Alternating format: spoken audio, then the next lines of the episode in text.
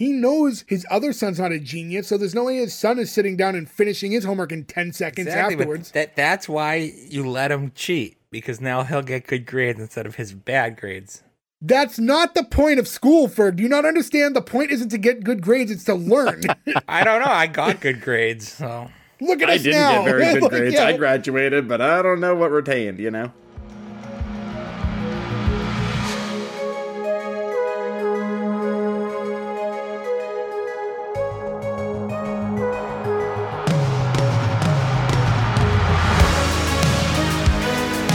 Welcome back, everyone, to S one E one, a show where each week we pick a different sitcom, watch just the first televised episode, and forgetting anything we might know about the future run of that show, rate it and decide if it's a show we want to greenlight or cancel.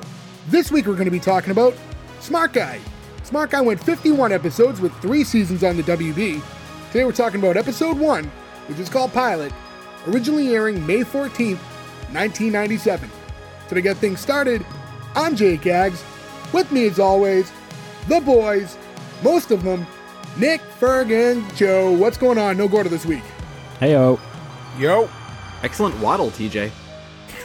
So, I want to address this before we even get any... Well, actually, first off, Happy New Year, everybody! Our, hey, first, hey. our first episode of twenty twenty-four, which is wild because... So, like, when I put out the graphic on our Instagram, uh, S one E one Pod, by the way, to follow us on Instagram and X.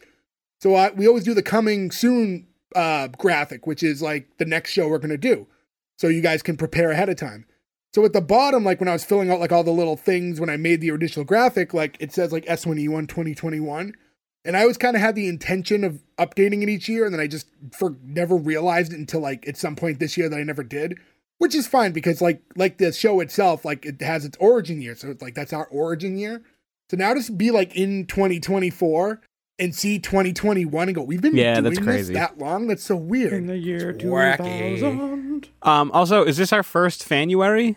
That's this is, right. yes, happy Fanuary, everybody. Yeah, so this is the first time we're doing Fanuary. So just to explain, not that long ago, Spotify Raps came out, and we we saw a couple people tagging us, and then we extended out and said, hey, if anyone else wants to tag us as well or prove that we were in your top five podcasts on Spotify, you know, we'd like to give back, and as a thank you, we will let you guys pick episodes. We got enough to cover the month, so we, we, we're going to spill a little out of January, actually. I think we go into the first week of February, so we have like five of them planned out that were picked by you guys. Fanbruary.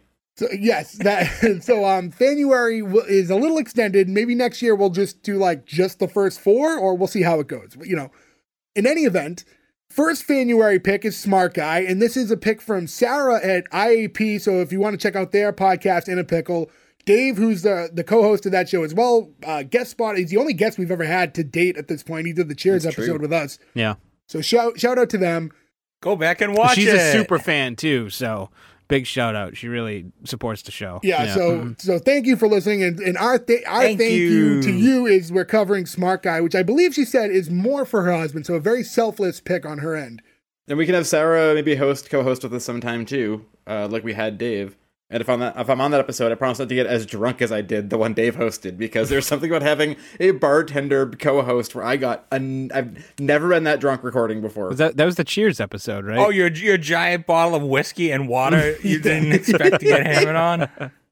I could see myself getting off the rails that night and just being like, nah, I don't even care. I don't even care. We could see you get off the rails that episode, too. We do care. We do care. It's the one time. Yeah. So... um Yeah, so Smart Guy, definitely a show I remember watching, but it's definitely also a show I don't remember specific storylines and stuff, but would watch from time to time. Can you refresh my memory? Was Tia and Tamara on this show later on? Or was he on their show later? I believe on? He was on Sister Sister. He was on theirs, and I, I'm sure they probably made guest spots because the star of the show... is the younger brother of Tia and Tamara. So, like, okay. that that in real life. So that's why there was, like, a little bit of crossover. And Sister Sister was a big show. Like, that Huge was a very show. It's a show I'm kind of surprised I'm we haven't sure covered. I'm sure we will yet. cover. Yeah, we'll for sure cover that show. We have to also do Amen. We can do a whole Jack K month. Jack K? As we get into this episode, this is, like, star-studded with some of the people that are in it. Like, the, you know, guest, just small roles and stuff. Also, like, yeah, you're like, Omar Gooding. Like, people keep popping up. Well, he gets a bigger role. Were you guys Smart Guy fans in its original run? I, I watched it. I forgot about the show almost entirely, but I did. I really did enjoy it. Um, I don't know why. I always really liked Omar Gooding. Like he, he's in Me a couple too, Wild and Crazy Kids, man. Yeah, yeah. Oh, especially that. Yeah, and Hangin' with Mister Cooper, which we covered before. Yeah, yeah, that's right. Yeah, but yeah, Ta- Tahj Mowry plays you know the you know T J in here and the sister of Tia and Tamara. And he's Teddy on Full House, which is what my brain immediately goes to. Oh, that's right, too. I forgot he, he wow, was in a, I forgot about a good that handful of episodes. Yeah, yeah. He was like one of Michelle's classmates. He always had Snickles.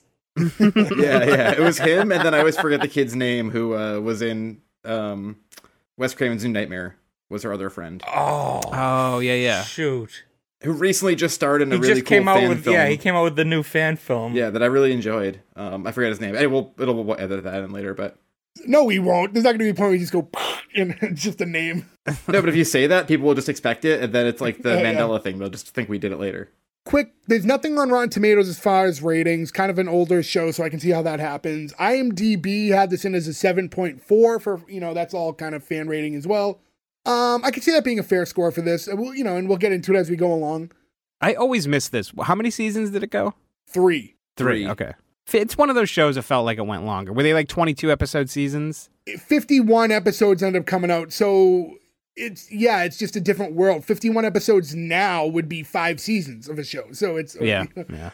or six. Some of them do eight. So it's like, it's just one of those, it, a different world to yeah. back then. Like, no, we're not covering a different world yet. We're covering a different world on a different episode. Yeah. And then we can talk about Death by Temptation. Usually it's like five seasons back then would get you into one hundred episode territory to get like full syndication. Yeah, syndication package. Yeah. And I think it's they've just... changed that number now too with modern shows. I don't think it's one hundred episodes to get to it because they just, no one does it. Right. Yeah, I think the most interesting syndication I remember seeing was when Curb Your Enthusiasm only had maybe four or five seasons. So they were on, those are like ten episode seasons. They were first originally syndicated on the um, T V Guide channel. Oh, so, like, yeah. you'd go to the T V yeah. Guide channel to see what was on. It'd be, like, in the tiny little corner. It'd be like, bum, bum, bum. Like, wait, what the hell is going on right now? Curb, which was recently announced as the to- at the time of this recording, they're going to finally call it a day. They're going to do one more season, and that's a wrap. Oh, wow, really? I didn't I didn't know if they were ever going to do it at this point. Another show we, we covered is ending soon, too. Oh, What We Do in the Shadows is going to be their last season as well. Oh, really? Two. Oh, wow. But if we get lucky, we'll just get a spin-off show for Colin Robinson. I hope so. So, all right, to get into Smart Guy itself, the opening scene, we see the dad, who's, um, his name's Floyd, and he's in the kitchen and yelling up to the kids to get ready for school, and he has, like, three brown bags that are all lined up in front of him at the table, and he's, like, getting the lunches squared for the three kids, and he's throwing a sandwich in each bag, carrots in each one, and then an apple, but then he runs out of apples. He only had two, so he had to make a decision to either throw an avocado in there or a dollar bill. You end up going with the dollar. This is the... Boy Meets World kitchen, right? Yes, it is. Yep. And, and the school. Um, the school, the school is also too. Boy Meets yes, World. All right. I yeah, knew the thanks. School was you that. You stole my only two notes. I was going to say, there's not many. If you look up on the show, there's not a lot of notes. That was one of them. Before I officially read it, I didn't clock the kitchen, but the school, the second they walk into the school, I was yeah. like, wait a minute. Because it's, it's a very... It's the hallway scenes in the school where you're like, oh, yes. Oh, like the actual school. I meant like... The exterior shot, I was like, oh, that's definitely the, what is it, John Quincy Adams High or whatever in yeah. Boy Meets World. Seeing um, that stuff at our age now where, like, you're a kid, you don't notice those little things. It, like, blows my mind. I'm like, yeah, it's the same place, and I didn't notice, like. yeah. Funny enough, because we mentioned Omar Gooding is in this episode. Well, Omar Gooding's actually in every episode of Smart Guy. Every but, episode, yeah. But he was also in Hangin' with Mister Cooper, and in the first episode of Mister Cooper, they were in the Growing Pains house, so. That's true. That's right, yeah, yeah.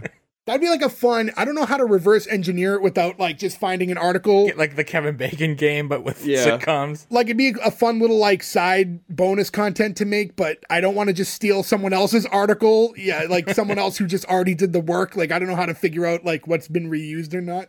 A I. Yeah, I do it. I do like, though, his little rhyme scheme is sandwich, sandwich, sandwich, apple, apple, dollar, which I, I've been saying that for the past couple of days now after watching this. I will say, though, how bummed would you be if you just were eating your lunch and you were like, a fucking avocado? Like, whether or not you like avocados or whether or not you like guacamole, just holding a avocado, like, what do you do in school? You're going to work for that now. I love avocados, but if you don't provide me with a knife and a spoon, then we're going to have right. a little bit of an issue. You can't just bite into yeah, it. Yeah, you're not going to eat it like an apple.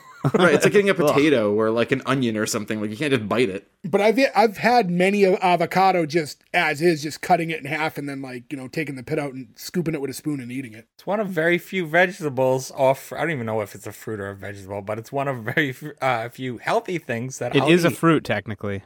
But we remember being in high school, and this was around the same time, right? Because we're actually the exact same age, pretty much for the most part, as uh, as T J here. There was not a knife sharp enough given to us as kids to cut open anything like that in school. Yeah, but we could have threw at someone, because that's exactly what we would do.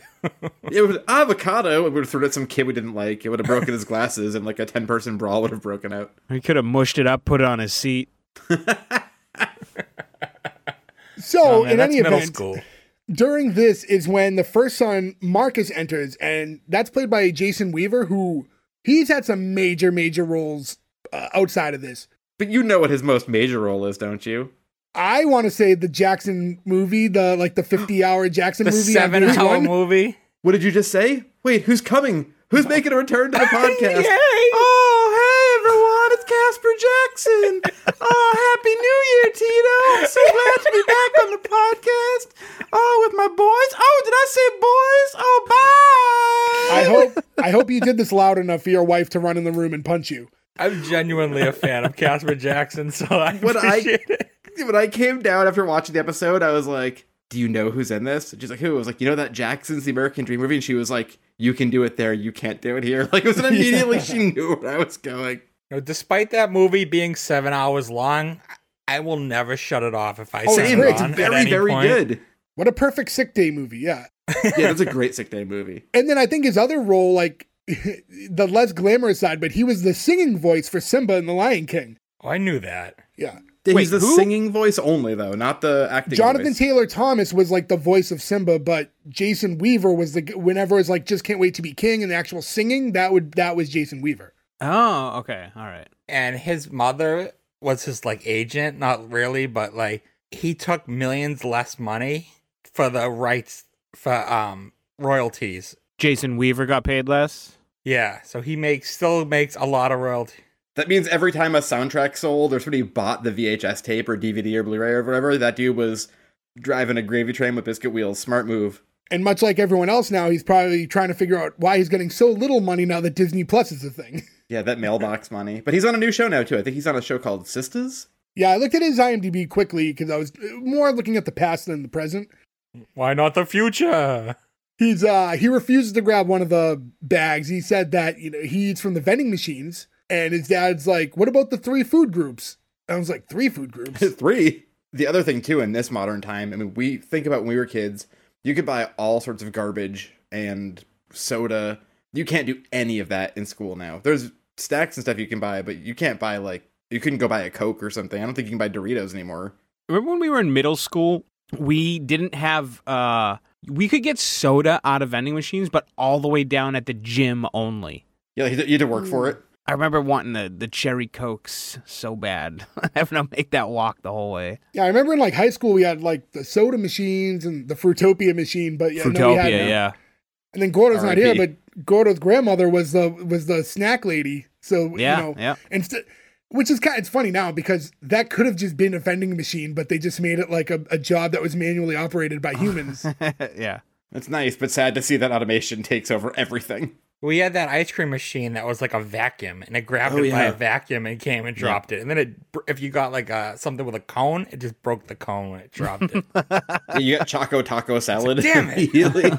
I used to have one of those at my work too, and those machines break constantly. Oh, yeah. There's too many moving parts. It's because they suck. So he's uh, he's leaving without a lunch, and his dad's like, "Hey, aren't you supposed to give your brother a ride to school?" But apparently his brother doesn't want one. He wants to kind of be his own guy for the first day of school for whatever reason. And but uh, as we find out later, it just means he has to take the bus. So I don't I don't understand how that's helping you. I mean, independence. I mean, you're getting an idea though too. I guess they're trying to set up the character a little bit to be like he's in it because you don't. I mean. You're, I think you're supposed to come into this thinking you have no idea who the brother's going to be or what the story's going to be. Yeah, but then, like, the rest of the episode, he's like, hey, we're in the same class. Hey, we're doing this together. Isn't that great? So, like, you'd think he'd be excited to, like, get a ride from him. Well, maybe it's maybe it's the parent in me, but I was I was very upset that he let the kid go by himself. I thought the reveal was going to end up being that he lied. Like, he came down and be like, yeah, you said me you too. didn't want to ride from your brother. He's like, what do you mean? Like, I thought that was going to be what happened. I agree. That feels way more likely. And then um, before Marcus leaves, his dad kind of clocks the fact that he's trying to impress some sort of a girl because he's, like, doused in his cologne. It's like, you know, when you use your old man's cologne, you got to, you know, try to not bathe in it. That's a weird thing that you do have to learn with. Unfortunately, it takes some very big trial and error. When you first yeah. are like, I want to wear stuff to smell good, you don't understand how much to wear. You also got to learn not to spray yourself in the eyes. When you- yes. When you use the same cologne for an extended amount of time as well, you like naturally get adapted to it. So when you smell the same scent all the time, you don't notice it as much. So those same two squirts, which would have been more than enough, you don't know that, so you overdo it because you like, I can't smell anything. Also, come on, they're in high school. They, you know, they're taking baths and like with Axe body spray. Oh, it's all Axe body spray. Was Axe body spray around yet?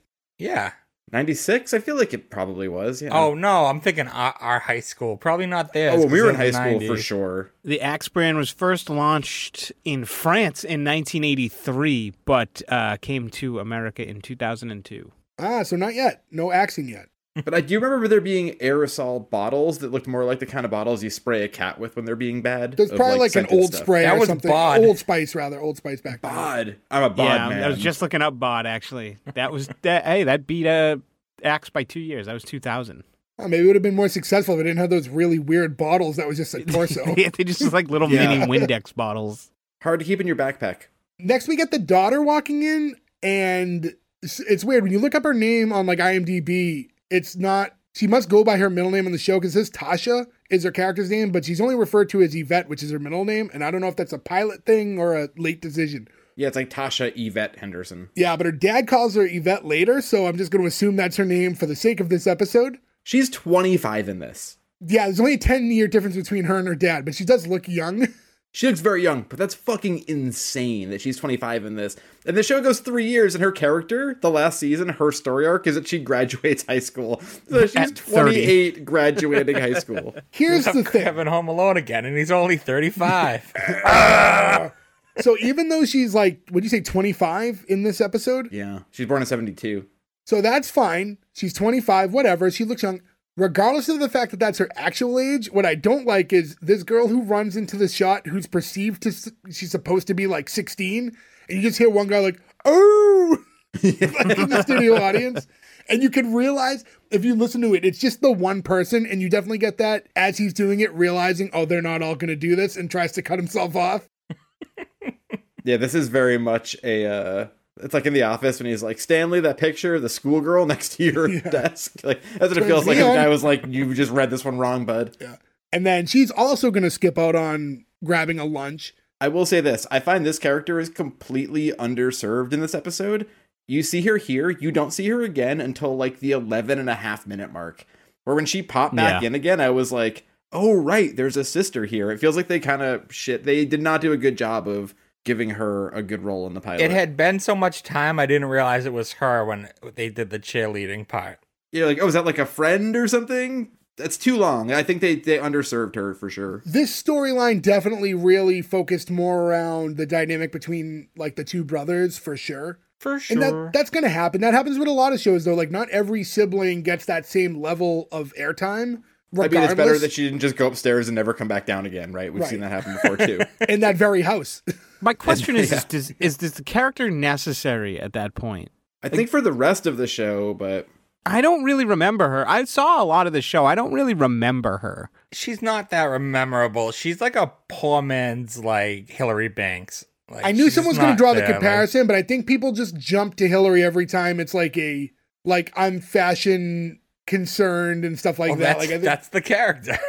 Yeah, it's pretty one dimensional. Like, but I don't think Hillary was the first. But I think she I, that probably became so. Oh no, she's definitely not the first. Yeah, but well, I think that the reference to her is really obvious because on the day she graduates high school in season three, her older boyfriend, who's also a newscaster, does propose to her while bungee jumping, and does unfortunately come under a bad accident. Hillary Banks. So in this episode, she's apparently dating someone named Miguel, but she also, like I said, she also decides she doesn't want lunch. Doesn't give a real reason. Dad assumes it's going to be the vending machines, but she says that's only like where the dorks eat. Dorkritos? At lunch, she's just smoking butts in the back. We all. Oh, yeah, she's definitely just like yeah, smoking in the corner. He goes to pick up her bag, and it's like super heavy. And he's like, "Whoa, you have this many books already?" And she's like, "No, it's seven pairs of shoes, and this outfit goes with, with all of them." It's like seven. First pairs. Eye roll of the episode. That was yeah, a little that's, strange. Yeah. That's not a good joke. And then. Again, all the kids one at a time now. She leaves, and now we finally meet T J. T J's the actual star of the show. He is the smart guy. And when they're talking, like, he's he ends up, he's the only one who wants lunch, so he ends up getting to be the benefit of this, and he's getting all three. That kid weighs, like, eight pounds, and he's, like, four foot three. How is he going to eat three sandwiches, two apples, and an avocado? It does not make sense, but he is so stoked about it. And Dad's and a dollar. Like, and a dollar. D- Dad's like, you know, hey, I know you didn't want Marcus to give you a ride, but like, you think I could give you a ride? And he's like, would you let, you know, Grandpa drive you to work? He's like, no, because he would like embarrass me while I was like, you know, driving. He'd be cussing out other drivers. And I don't know. It's like, it's, I don't, is he saying like his dad would, he's worried his dad would embarrass him? Like, because his dad seems like pretty level headed. It doesn't matter about being level headed. And he's going yeah. to high school for the first time. He wants to be older, right? He doesn't want his dad yelling blood out your ass at somebody who cuts right, him off. Which, well, as we get along, I, I want to talk about this more. I don't know if we should completely dive into it right now. Something that's not clearly explained until way too late into the episode for my liking. I think even like a little line early on, so I'm not confused as to the situation, would be nice. By a character you assume is going to be a character throughout the whole of the show and is not? Yes, which we'll also talk about when we that's meet that person. That's my biggest problem with the show, by the way. We'll talk about that later. Yeah. Oh, Jay, we, you, we we never got into how we kind of watched the wrong episode. Yeah, I was actually going to mention that later when we talked about that character, actually. Oh, okay. Um, but I, since you brought it up, I might as well bring it up now. So, um, as we always say at the top of the episode, we talk about the first televised episode. In this specific case, and for the first time in over one hundred forty episodes, we did not catch a mistake on time. And when you look at um, like I M D B, and I'll cross-reference with it's like I M D B, Wikipedia, and then like if I'm downloading the episode, like usually it has the episode guide like listed. Everything had pilot listed episode one, season one, episode one. So that's what we went with, and it's pilot, it makes sense. As it turns out, this ended up being like the fifth episode that got aired. And I, I, as I'm prepping for this episode right before we recorded, I'm like when I write down the date it was aired and everything, I'm like, May. I was like, that's weird because the thing says that the show started in April. And I'm like, oh no, because in other cases, even if the Way pilot, to go. even when the pilot's made to be the first episode, if it gets swapped, we always go by first televised. In this case, it was not caught, but for story purposes and the way this whole episode runs, I don't know why this wasn't aired first. Yeah. I mean, this was filmed to be a pilot. It just yeah. wasn't aired in the right order. Yeah. We talked about it that this happened with us in Coach as well. And the pilot of Coach is the most make sense pilot of all time. The second episode of Coach doesn't even make sense to the pilot. Yeah. The fact that they aired it first is yeah. fucking wild. Problem so with this that is one one, of those scenarios. And you can go back and listen to our Coach episode. Problem with that one is the main character is made to be a complete dickhead in the original pilot. And I think that's why they flipped it because they're like, this like guy's not like, I love you, Dad. That's definitely no, you why you fucking hate that it. guy. Yeah. yeah.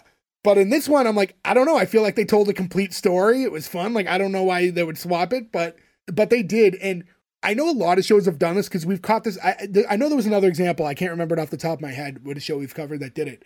But it's one of those things where if you're watching a show like weekly episodic, it's not weird to you when something's wildly out of order all of a sudden. Like you're already a month into the show, and now you're seeing the first day of school. Especially your, your first episode, your pilot, you're trying to grab a new audience. So now your episode just doesn't make sense because you just jumped into the middle of a story. That's a, a weird move. And we've talked, though, like there's times where you don't always need to have episode one be the origin story. But if you're recording an episode of the origin story, you also can't air it a month in because that's weird, too. Like, just if you're not going to do it, just fully commit to not doing it. I will say, though, I'm sure I saw it at the time, but I do want to watch the second episode or the first aired episode because yeah. when I was watching this and I, I went, is that Omar Gooding? And I like Google Omar Gooding, uh, smart guy. The first thing that pops up is a clip or a scene still from the second episode. It's just him in the high school, very funny, smoking a cigarette, which you should all look up the picture. It is such a good photo where I was like, oh, I want to see that episode too now. like, we got to get the cigarette episode out first. Yeah, they were like, well, this was paid for by Philip Morris, so we probably should get this one out first. The lobbyists were in charge. That's actually, that's why she's like so young. She's, it's the opposite. She's twenty-five in this because she smoked and it makes you look younger. Right. So now we get the next scene, which is like the school bus pulling up to the school. And you could see all the names of actors being pulled up on the title screens. And I'm like, no intro? This was weird. It's like and a rolling intro. And then I went intro. back. I'm like, I know this show had intros. And then I went on like YouTube and there's like multiple ones from different seasons. They had a pretty catchy that, one too. Yeah, they had custom songs. They had a couple different ones over over the, the span. Like I think the first season and then the, the second or third, like they switched to a different one. I'm like, why is it just not in here at all? Especially, especially knowing now that they didn't air it episode one. So there's no yeah, way you strange. didn't use the intro until a month in. Like it, it's so weird to me. Well, it had a little jingle when he was walking in with like... Yeah, but this... I'll send you the link after. This full-on, and if you guys if you guys want to go on YouTube, you guys can find them, but full-on intros, so it's just weird to not see it here. He gets off the bus, T J that is, there's a blonde girl, and she's like, did you get off the wrong bus, little boy? Because you're seeing everyone who's getting off the bus is a tall, like, older high school student, and T J is a small kid. Like, not only is he... jumping up a few grades, but he's a tiny kid in general, so he's like waist level to a lot of these people. He's to be at five grades though too. That's a big difference. And I get that watching this at this point, you see him entering high school and you, you kind of see all this stuff unfolding. I just wish at some point before he's just physically in the school, we knew why he was in the school. Like even if it was a passive lane, like, hey, you know, like, I know, like, you know, when he's getting in his lunch, like, I know, like, there's a big step for you jumping up a few grades like this. Like, even if it was just that, like, you, you like, oh, I can handle it, Dad. Wasn't even a few grades. He jumped six years. Six. Yeah. Yeah. If the dad was like, I made you a big high stacked sandwich from your first day of high school. You're so smart, you'll figure out how to cut it into pieces to eat it. Like, that's all you need is some dumb fucking line to give a little bit of backstory. When you have something like this, it's... we know the show now, we're watching it, you know, like twenty something, thirty years later.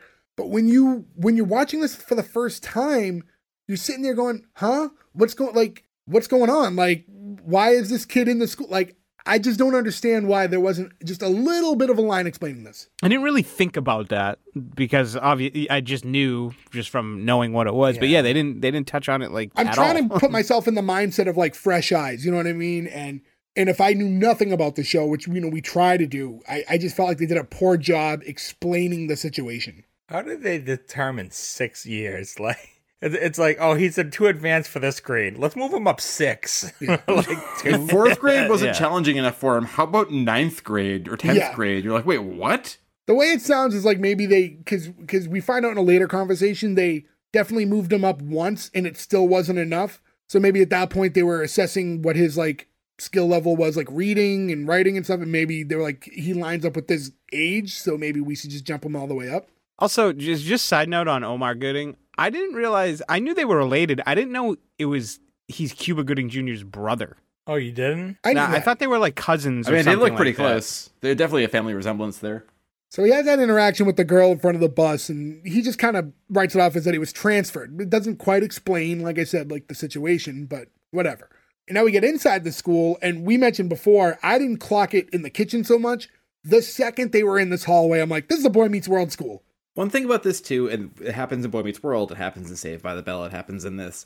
I know we're far removed from high school. I never remember this much time in the hallway. There wasn't. There was not. There this. Wasn't. It was always a fucking rush. Not for us. Every That's every sitcom. It's but like... I also...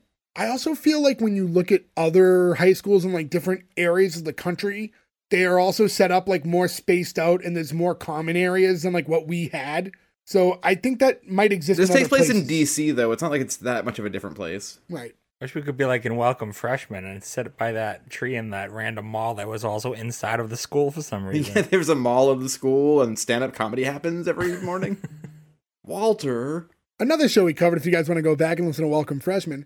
So yeah, I really like this interaction here. T J walks up and he's trying to find his locker and he walks up to Omar Gooding's character, which is, uh, he plays Mo, and he goes, excuse Mo. me. And then because he's like legit two feet plus shorter than Omar Gooding, Mo's talking to other people, and he turns around because someone calls to him, and he just doesn't see anyone. He just turns back around. Mo has very good timing, uh, comic timing in this. The way that that was done, I thought was really funny. Why did he not really do much after the nineties? I feel like he, he did a lot of T V. He no, did he, this stuff and then he's just worked vanished. Consistently. He's like on a new show now. I and I think he's one of those guys too. It's just the era at which he came up in was when there was a much bigger separation between television and film actors. So his brother he probably is, made his money too. He was going, "Come back when you're Cuba." His brother did movies all the time. He was, especially when he was younger, had long reigns on multiple successful shows. He's in legit every single episode of Smart Guy. He had a long run on Hangin' with Mister Cooper, Wild and Crazy Kids. Like he, he was working a lot at a young age. Yeah, he he's still working a lot. Jesus, and just in like twenty twenty-two alone, he's got like twenty credits. If you look at every single person who's in this show, they're consistently nonstop working actors. Yeah, from. I mean, again, we talked about the sister being way older. I mean, she's a recurring character in the Cosby Show starting in like nineteen eighty-six, which is fucking wild, right? And now she's, you know, she's still working. It's crazy. And I think what happens too sometimes is like, I I don't know Omar Gooding personally or anything like that, but we always kind of look at it like, why didn't they get more work? Like, we just assume that everyone wants to work their asses off until they die. And like, maybe he was like, that's hey, true, I'm doing yeah. pretty good. Like, maybe I'm going to just take a few years off and enjoy my life and then maybe and get a degree or something and then get back into acting later. Or just like, I'm comfortable. Why would I work more than I have to? My mortgage is paid. That's what I would be doing. But yeah, he had a super strong career going on, especially early on. Like, like I said, with those other roles, he was in Ghost Dad, but I feel like a movie I can probably never watch ever again. Yes, you can. Separate the artist from the art. I feel like it's really hard with Bill Cosby, though. That is too involved of a conversation for us to delve in at the moment. Well, he went okay. into the name. All I said no. was separate the artist from the art. You see, if you separate the art from the uh, oh, and as Joe brings back impressions, we forgot how great his Bill Cosby is. Theo. Can, and now, Joe, all right, let's see if you can pull off Casper Cosby. Oh. I can't. No, that's gonna be bad. In any I'll work event, on that one. I'll actually yeah. come up with. I'll, I'll I'll workshop that one for next time we need to. Do me a favor. Don't. Uh, in, in no, please event. Do. So again, T J says, "Excuse me," and, and this time Mo turns around and, and catches him, looks down, and he's like, "Hey, I'm looking for locker four twelve." And, he's, and he goes, "What are you?" Which I thought was really funny as well. I'm Batman. So they have a brief exchange. He shows him where the locker's at. And then you get this situation where the lockers are stacked three high. And he has the third, the top locker, which is, to scale his size, is is so high up that he wouldn't be able, like if he jumped in the air and had his arm straight up, wouldn't be able to touch the bottom of this locker. F Y I, this is how I felt in high school and I did not skip sixth grades. To be fair, though, you're taller than this kid, and the kid who comes in, this is a this is like a weird forced perception thing, because the kid who comes in, who he like makes the trade with, is probably like seven foot four. He's like the tallest human being. Well, yes, he's a, a much taller man comes in, and, and he Giant Gonzalez walks in. There's an opportunity to switch lockers, and he says, you know, I'll save you from a lifetime of back pain, and they swap. Nick, as you mentioned it, I'll say, I you know, obviously, like you're you know you're still shorter than the other three of us, but I forget. Get sometimes until I look at old pictures of us, like yeah, I was like it was a, half the it was, size of you. It was guys, a much yeah. more significant height difference when we were younger, and I mean, in all fairness, you caught up more more than I think even you expected at that time. You caught up more than Gordo did. That's why I keep Gordo around. He makes me feel tall. It's funny though, because Nick, you remember one time you mentioned like some website that was like clothes for people who aren't tall, and everybody here still fit the clothes on that website. It was like. For short people, people who are five eight and below, we're like, that's not crazy no, short. No, it's under five ten is the website. Yeah, under five ten. That's I was yeah, going to say, I'm not under five eight. But I So the next scene, we cut into the, the classroom, and we see Marcus flirting with this girl, Mariah. Did you guys notice, or did you have to look up? I, fig- I figured Joe knows because he does homework. Ferg, there's no way you did any back homework. I know Do you know who is, Mariah yeah. is? Mariah Carey? Nope. Uh, Mariah in the Think episode. Think of her with a backwards hat on. Think about her at like uh, maybe I feel like, like I a, looked away while she was. Did she on. Date Will and Fresh Prince? Maybe think of her if she was in some sort of a like an outside summer camp type of situation. Oh, was she uh, Telly on? on yes. Salute your sharks. Neat. Yeah. I knew the this face too. It's apart. like I never, I never put two and two together. The hat backwards, and you can like see her right in your head. I had to look it up, but oh, the second yeah. I saw her, I'm like, I know this girl. Like I had to look it up immediately. I couldn't place it at first, but yeah, she we was haven't done Salute Your Shorts, right? No, we haven't. No, we've only successfully done two Bill and hey, Ted. Hey, dude, I'm Bill and Ted. What? we done, we done two Nickelodeon shows. Yeah, Ferg's having a stroke right now. I think I might be. Did Ferg just ask if we did Bill and Ted? No. I was trying to say we've only done two Nickelodeon shows, and I don't know why Bill and Ted came out of my mouth. Because you want us all to be excellent to each other. Party on, dudes. So uh, so Marcus is talking to Mariah, and he, he's being very flirty with her early on. We find out she's, like, recently off of a breakup, so he's trying to scoop in on her during her, um, get get the rebound there. And he's like, oh, look, an empty desk right in front of you. Like, how about I move in and, like, you know, help you through this tough transitional period? Or take the seat right next to her, because what good is sitting in front of her? Well... It's a wide-open chair right next to her, which pays off later with the joke. It does pay off later. Why does he not want that? It's all I could look stare at. Those rows do seem far apart. You know, the columns seem spaced out, so maybe his, his closest interaction would be to sit right in front of her. Nah, now he can fart on her. Um, like, I don't I don't think that was his intention. Sup, girl? Beep. Hey, girl, you smell those flowers I got you? It's a girl in tenth grade being like, there's a child farting at me right now. I think he's also trying to... And then she mentions the word uh, breasts, and then he has a heart attack and dies. So, right before he can sit in this chair in front of her, T J walks in and immediately takes the seat. And he's really excited, and his brother walks up and kind of sidebars with him. He's like, hey, like, you know, it's it's really important to me that I have this chair. Like, you, you think you can get out of here? He's like, but there's so many other good seats. And he tells him that dad's really going to miss him when he's dead and gone. And T J gets up. He gets the picture. He says that he's a prisoner of his own hormones. And then Mariah's like, hey, why were you so mean to that cute little kid? It's like, he's not a cute little kid. That's my brother. And she's like, oh, you, you can sit next to me. Frank, that's the seat you mentioned earlier. The chair next yeah. to her was available. And then the crowd even gives like a, ooh. Like, yeah, do you think that's going to be the love story? Like Mariah and T J are going to start dating? That's the will they won't they of the series. Yeah. No, it, we'll talk about it soon. The will they won't they of the series yeah. is destroyed. um, but we'll talk about that momentarily. Also, I do want to say this. Do you know what never works out? Pushing people who are academically genius to a much higher level than they should be when they're young. Do you know that? Know a perfect example of who that is? The Unabomber. I was Ted just going to say Ted Kaczynski. That this is a classic example where they were like, well, you're a fucking genius, man. You should just go to college when you're fifteen. What could go wrong? I don't know. There's a whole bunch of packages that didn't go right. You know what I mean? Like, that's, you can't, the, you can be mentally smart, but not mentally able to handle those situations yet. I think this is a bad situation. I think you put people at a very bad disadvantage in this. I don't, I don't like him being like funny, flirty with the girl. It does this. I can see this going poorly. That's actually, like you said, him being funny, flirty with the girl and stuff. They paint this picture, like, towards the end of the episode. I won't get specific because we'll cover it. That he has all these hardships in school, but he has none. He has a very easy time the entire time he's there.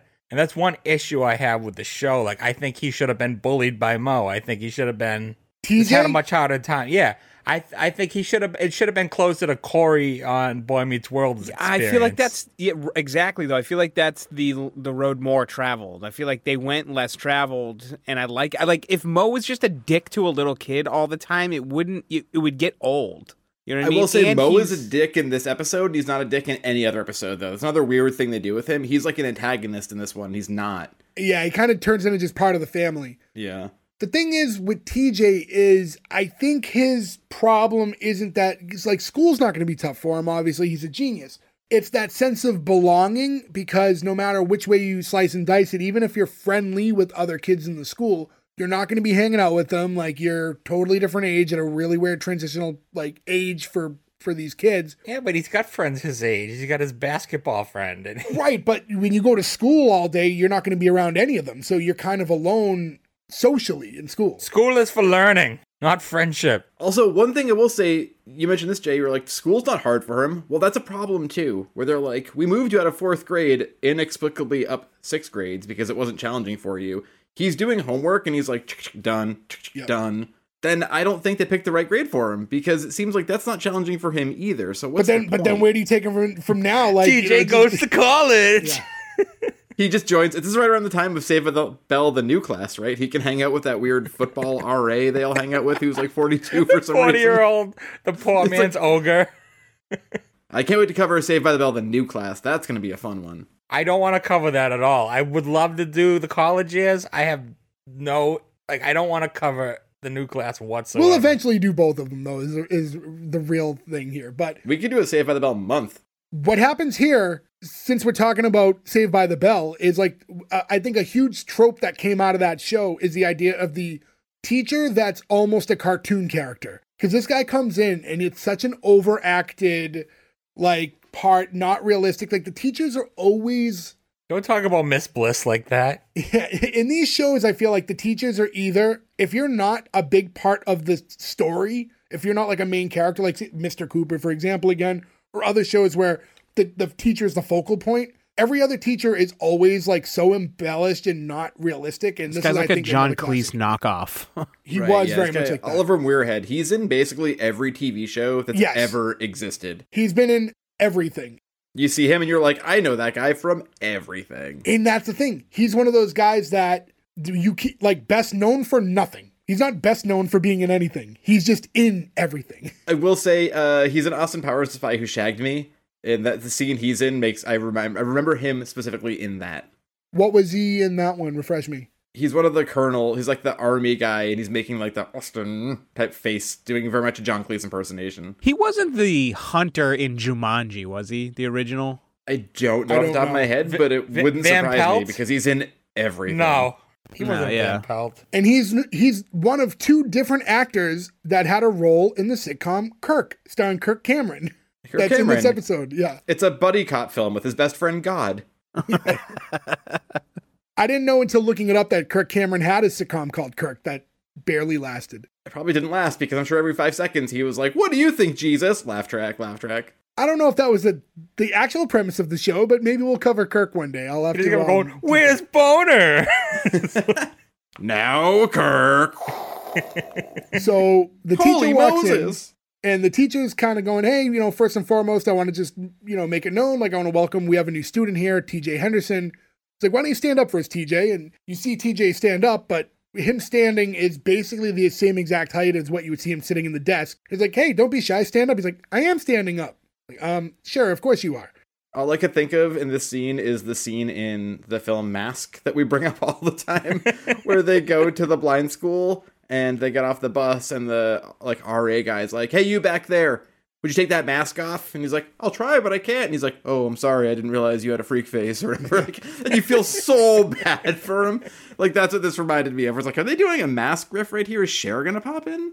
So this is the first time we really get a glimpse of, like, how smart T J is versus the other students. And as the teacher starts getting into his lesson, anytime he has an opportunity, you have T J going, ooh, ooh, ooh, and he wants to, like, jump in. Yeah, and he, he has goes full long- Horshack. Yeah, he has like full detailed answers about everything, and in jargon that if I read it, I'm going to fumble, so it's not worth doing.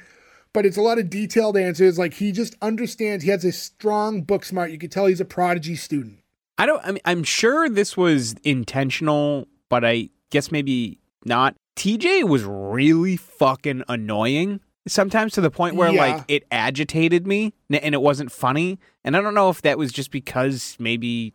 I think it's because you're thirty-eight or thirty-seven. You know what I mean? Like, I think that yeah. it just, it probably wasn't agitating for us when we were kids watching it, but that character is probably not really made for people our age. I think you know it's I mean? one yeah, of those becomes hard.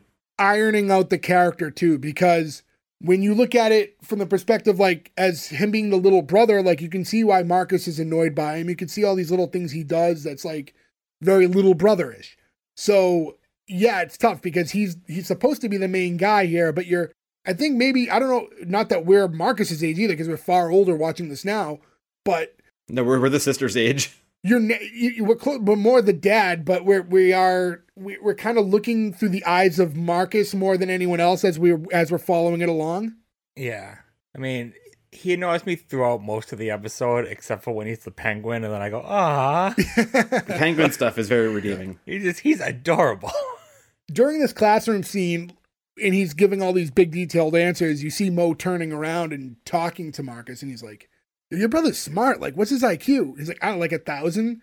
And uh, Mariah behind's like, oh, I know who my next study buddy's going to be. Yeah. Will they, won't they? I mean, I guess if she's under eighteen, it's still legal, right? Just because we just talked about it. The dad is thirty-four during this episode. Holy shit. Yeah, so yeah. No, right. Hey, speaking of legal, did you ever see the episode when he gets like almost abducted by the pedophile trying to sell video games? That's a, oh yeah, that's a very talked yeah, about that's episode. Like a, yeah, that's like it's one of those the, probably the most the talked about thing about episode. This show. I was gonna say, a yeah. very special episode. Yeah, yeah, yeah, you know, down the line these days, I think it's probably the most known from that show. So now in the next scene, it's we see it's like class is over. T J's walking down the hallway. And he runs into the guidance counselor, Miss Williams.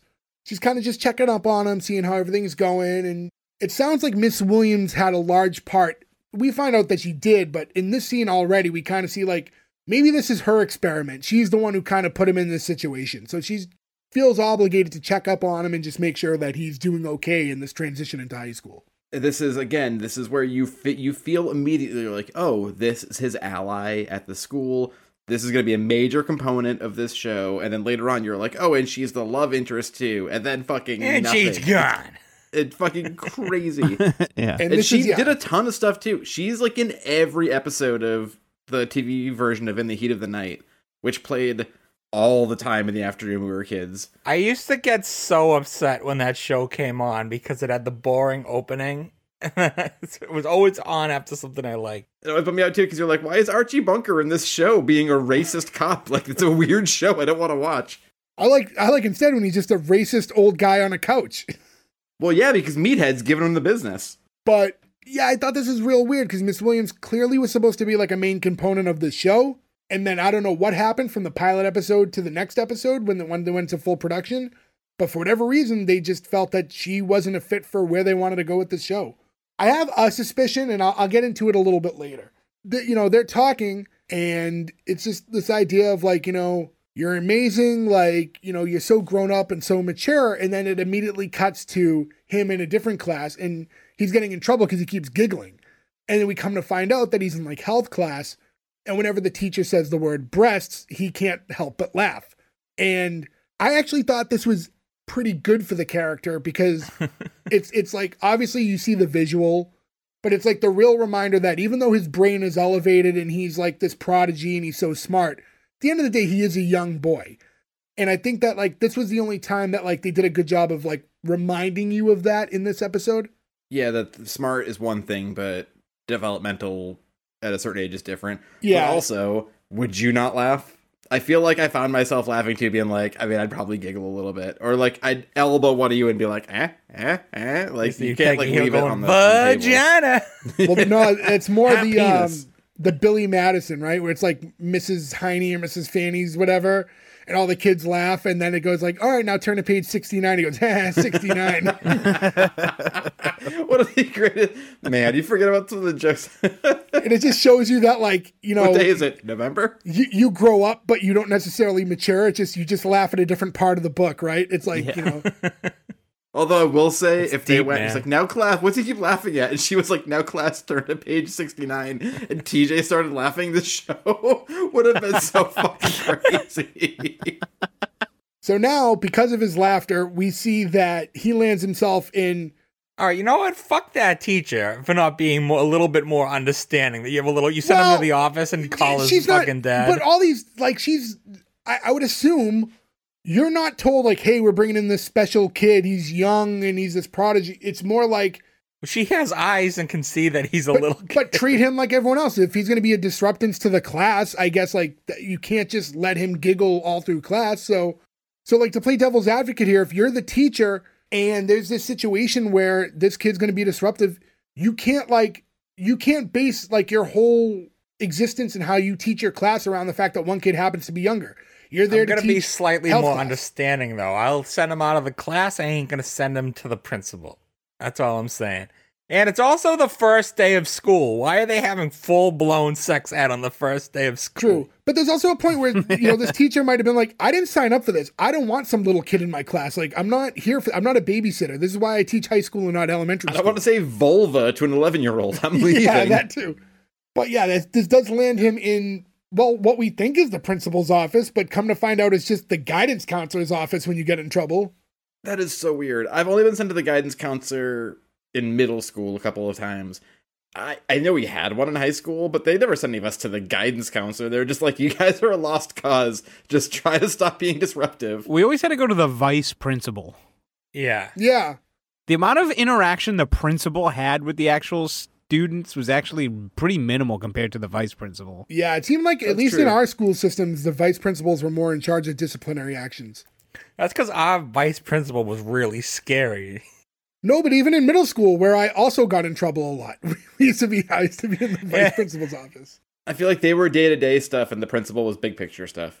So, in any event, we think it's the principal's office, at least in the beginning, and he's sitting in, like, the waiting room with these two television punk version kids, surfer. One kid is a goth, but he's also doesn't know if he's super into grunge.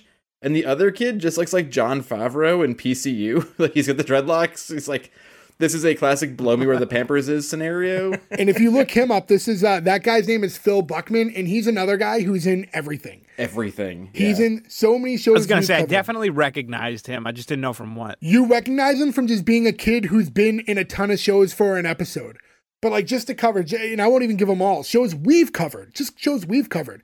He's been in Roseanne. He's been in Major Dad. He's been in Married with Children. He's been in California Dreams. He's done Blossom. He's done Wings. He's done Grace Under Fire. He's done Frasier. Um, he's also been Jesus. on that show Kirk. Like in, in, a, in other shows, he that, actually you know, played that we Jesus in the episode of Kirk. Yeah. He was uh, Boy Meets World. He also did. So, yeah, he's been in just so much shit.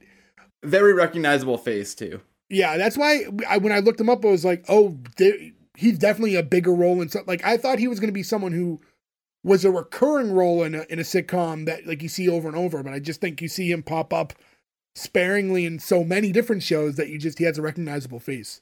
Yeah, like a consistently working character actor. Right. But yeah, he he gives that kind of, um, he does that typical surfer dude kind of voice that was used in those nineties sitcoms a lot. Like, oh, what are you here for? Ah, that, yeah. He was a nice boy.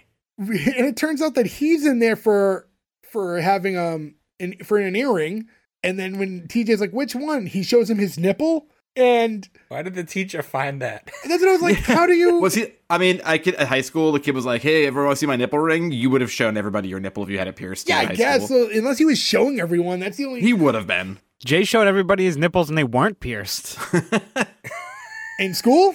Yeah, they used to call you the nipple king. Remember? I I totally forgot about that. Yeah, no. Uh, it was on your business card and everything. I was gonna say, I mean, there's there's way worse things I actually did. I'm giving T J a pass. I just laughed really hard at the word nipple. Yeah. I also love the two that T J goes, yow! He sees the nipple ring. I got a genuine lo- uh, lol out of his reaction. I like the flock of seagulls guy, even though he didn't talk. After showing his nipple to T J is when Dad walks in. And when he starts talking to him, he's like, are you okay? He's like, yeah, no, I'm fine. And this is when they get called in the office. And we find out it's the guidance counselor's office, not the principal's. And we see Miss Williams bringing them in. And it's kind of like this whole debate where, well, first she she's explaining what happened. And when she says that he got in trouble for laughing when he heard the word breasts, you cut to Dad and T J sitting next to each other, both giggling. He was like, oh, I'm just, I'm laughing at the thought of him laughing.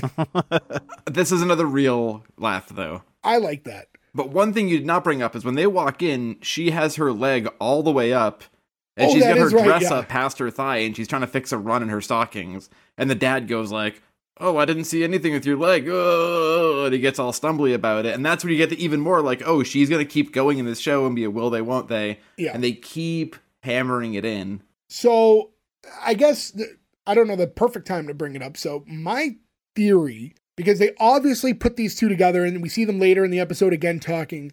And they definitely have that vibe where you could see them together.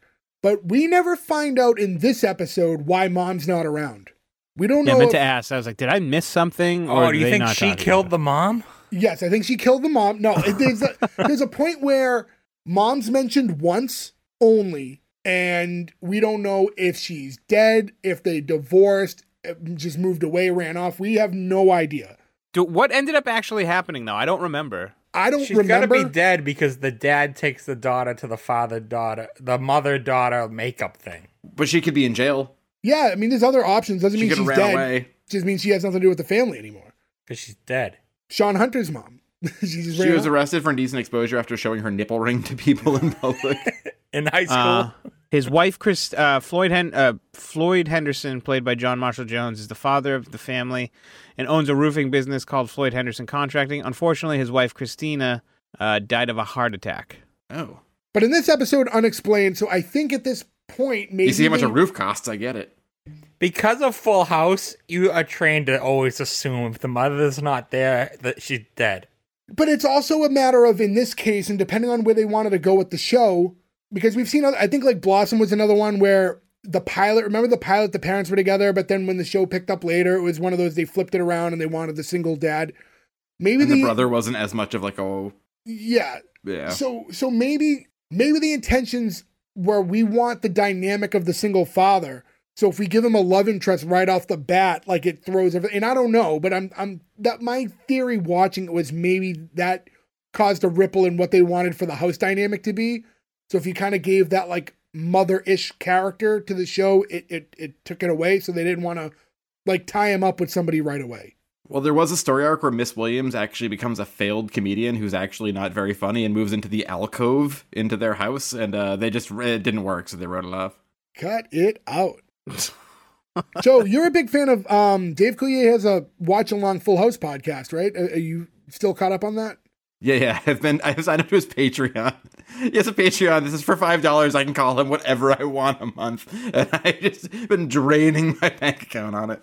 You leave him be. I will say this. There at, almost at the exact same time, like it was like um he launched a watch along podcast, and then so did Jodie Sweetin and um what's it Barbara, the one who plays Kimmy Gibbler, whatever her name, but it's Barbara something. But like the two of them, like two different watch along Full House podcasts, like are comp- competing with each other. The same. I'm sure like if you're a diehard fan, you're gonna listen to both anyways. But I thought it was really. Like, I love Full launched. House, but oh, wait, it's the timeout. How many times have we all collectively seen the intro to Full House? Maybe her name is. We have read her name fifty thousand times. Why can't any of us think? She wasn't of it? important enough to know her name. It doesn't matter. I don't think you that's still correct. I think that yeah, we read it every time. That's. I, I mean, mean jo- in I know Jodie Sweetin and. I was gonna and, say. Uh, Candace, think of a lot of not... huge shows. I can't tell you the names of most of them. Like, but she got a character code oh, though. It's that's Andrea different. Barber. Barber. Oh, and I thought it was Barbara. Okay. I was close. But if you get a character card where they show your face and put your name under it, that's different than knowing characters who don't have that, right? Yeah. Like, you don't. I don't know Vicky from Full House's real name, but I never saw that eight million times because she never had an intro all right, card. All right, so what was Eddie Winslow's real name? Because he got a, a card. Edward Winslowski, Chicago. I mean, the actor. I know his is Darius McCrary. The sister from Growing Pains. The sister from... Growing. Kirk Cameron. Kirk, because I keep I brought up Kirk a couple times. His sister. Yeah, I don't know. Yeah, the mom, the mom from Growing Pains. She had a title card. Anyone who's not Alan Thicke and Kirk Cameron, tell me their names. Alan Thicke. Boner. To be fair, though, we all watched Full House. I think more than Growing Pains as far as syndication goes. Wait, wait, wait, wait. Time out. Isn't there? So T J's brother's in, name in this show is Jason Weaver in real life? Jason Weaver is Marcus. Right. Isn't that the dad's name on... Gro- oh, no, Jason Seaver. Seaver. Yeah. Seaver yeah. yeah. But it is Jason, right? Jason, yes. Yeah, yeah, yeah. Jason Weaver is the heir to the Weaver chicken enterprise. You know, after we covered that episode, I can never see him the same after he freaked out in the jail. Like, ruined him. Now he's like an angry dad to you? Yeah. Damn it, Mike. Yeah, that's a weird thing to rewatch. Damn it, Mike. You think it's because Michael Seaver's name is the same as your the first same first name, so you felt like yeah, he I, you? It, it hit me. Damn it, Michael. If he was like, "Damn it, Greg," you wouldn't have you wouldn't have cared as much. Yeah, it wouldn't have clicked with you the same now way. Now you feel like you're being reprimanded. I'm, like, I'm yeah. sorry, Dad. To get back into this one, yeah. So after they giggle together at the at the word breast, that's when she's like, you know, maybe we should talk one on one, and and they see T J out. And they're kind of having this back and forth, like, you know, maybe this was a bad idea. And and the teacher's still, or the guidance, she's Miss Williams is still very, like, on board with this process, but the dad has his reservations, like, this is what I was afraid of. And now they're kind of going back and forth. And this is when she explains, like, hey, we tried. Fourth grade wasn't working either. We jumped him up there, and he was bored and restless, and he was acting out, and that he needs to be challenged. So we get some backstory finally, but we're also like eleven minutes into the episode, and, and we're finally kind of digging into why he's even in this situation. Do you think they just misunderstood him? Because, like, I don't know, in fourth grade, we were also bored and restless and challenged. Yeah. You think if when we yeah. were all ten years old, they were like, I don't know, fuck it, put him in high school. Maybe we could have been geniuses as well. No, I would have not done well. Behind the scenes, outside of what we're seeing, I think there would have been multiple tests and things to figure out his, his, you know, his I Q and to determine that he was capable of doing this. In sixth grade, I think if it were allowed, they'd probably send me back to third grade. I mean, they barely eked us out of, some of us out of high school. Some of us didn't make it all the way through anyway. This podcast is barely batting five hundred. So as they continue to talk, Dad's just saying, like, listen, I understand. It's just, I just want to do right by him, and I'm not really sure what that is. And she's like, you're doing the right thing. I think ultimately, like, high school is going to be great for him. This is the exact kind of nurturing that he's going to need. And then they open the door, and he's like talking to that, like, surfer punk kid again. And he's like, he's like, so, like, you make sure you, like, heat this up. And, like, he's giving him, like, an earring to, like, put into his own nipple. nipple? Like, when he goes home, like, here, little bro, like, pierce your own nipple. I mean, he is correct, though. You do want to sterilize the needle first. That's true. I have had two piercings done with needles in people's kitchens or or bathrooms in my high school years, so. I just imagine the next episode is going to be, you know, T J has to go to the hospital because he has an infected nipple. Was there any, was there any overlap between this and Full House? Judging by how old he ninety-six? Was, like... I don't ooh. Think so, yeah. I think this is right after he was Teddy. Could be close. Well, no, um, so Full House ran... Didn't it end spring of ninety-six? No, yeah, it, it ended in May of ninety-five, so yeah, oh, just okay. right after ninety-five, right yes, we're a year apart. After that great episode with the horse riding accident, that was so was a bad way to end that show. Well, that was when he started acting up in school, so they, they, they moved him up a couple grades. He's like, my best friend fell off a horse. That's all right, now you're in high school. So the next scene, we have T J, and he's in the kitchen doing his homework, and that's when his buddy walks in. And he wants to play basketball with him, but he can't because he has homework to do. And his dad's like, oh, you know, he'll he can meet up with you as soon as he's done. And he's like, I knew high school would suck the fun right out of you. And then when he's leaving, he goes like, sucking the fun right out of you. When he said it, the way, he, did you think he said like uh, fucking, like the way it sounded? I was like, did he just say the F word? No, I, I didn't, didn't hear it. But like I did that. think that he would be another big character in this. And I was like, I, we didn't even get that kid's name. Yeah, like only if you read the credits, but like he's never really brought up in, in this. Right, specific. Which is like, they keep adding these people who you think like, it should be important. He should have... This is rookie of the year scenario, right? He needs a kid to guide him along so he's not alone kind of socially at all times. Right. Like, you think of rookie of the year when he's around all the baseball players, right? He's got this adult life, but then he goes back to his friends and they build the boat and he still has kid life. And they don't ground him with that in this. And I think that's a problem. After that, Marcus runs in. He's like, hey, I'll see y'all later. Like, I'm hooking up with Mariah. I'm like, oh, yeah? Like, hooking up must mean something different, I guess, huh? She's going to salute my shorts. Yeah. She pulls his pants down and he's like, this thing came apart. So his dad's like, hey, don't you have homework? He's like, no, they didn't give me any. He's like, uh, excuse me, if your brother has homework, then you also have homework. That sucks. He can't lie about it, right? The biggest bummer, yeah, maybe the worst part of his brother jumping up to his grade is the fact that now he can't lie about homework. But the best part is he can copy it. Not well, so fast, he, boy. Not in this instance. He tries to. Because he sits down and... As he does a very bad together. Job of it, though. He copies it right in front of his dad. Like, of course. No fucking game here at all. His dad shouldn't be such a hard ass. He should let them cheat. Um, I don't know if I agree with that. Yeah, but I don't know if that's... yeah. I mean, but also, he, he does have a sort of lax parenting style because he is sending his kid up to, like... You know, that's an interesting take on parenting, right? Well, I think what happens here is it was just too obvious. It, He has this genius younger son who finishes homework almost instantly. He's like, oh, I'm done. I'm leaving. And now Marcus is alone and he's like, oh, perfect. And he grabs the paper. He knows his other son's not a genius. So there's no way his son is sitting down and finishing his homework in ten seconds exactly, afterwards. That, that's why you let him cheat, because now he'll get good grades instead of his bad grades. That's not the point of school, Ferg. Do you not understand? The point isn't to get good grades. It's to learn. I don't know. I got good grades, so... Look at I us now. I didn't get very good like, grades. Yeah. I graduated, but I don't know what retained, you know? I will say this, though. It doesn't matter anymore because, Ferg, I know you'll be able to uh, relate to this with your son, but we tried to... My wife, Kelsey, she showed me a Common Core math problem the other day and how you were supposed to solve it. She was like... Well, I, I have no idea how to do this. This is math. a math problem. Solve it. And I did it in like two seconds, and she was like, this is how you do it in Common Core. And it's like nine steps, and none of it makes any sense anymore. So the you idea have to make a the, full you have to make a full grid and then like break up the each number and it's then like, insane. This plus this, this plus this. Then I'm gonna have to try up. this because really there was stupid. no there was no teaching me math when I was in school. Like, I mean, maybe this will work for you, but it it's very confusing to me. No, it's just a million more steps, and you they have to show their work, so you can't even be like, here's how I do it instead, and it's more efficient. Well, nope. I appreciate the showing your work, especially now, where you can just like literally have the internet do the answers for you in any right. possible Yeah, we question. never had that issue, right? We didn't have that The option. Thing is, showing your work now is like nine thousand steps, and it involves drawing a giant grid by each question and all this stuff. It must suck as a teacher more now, too, though, to be like, I gotta check all these grids now? Are you kidding me?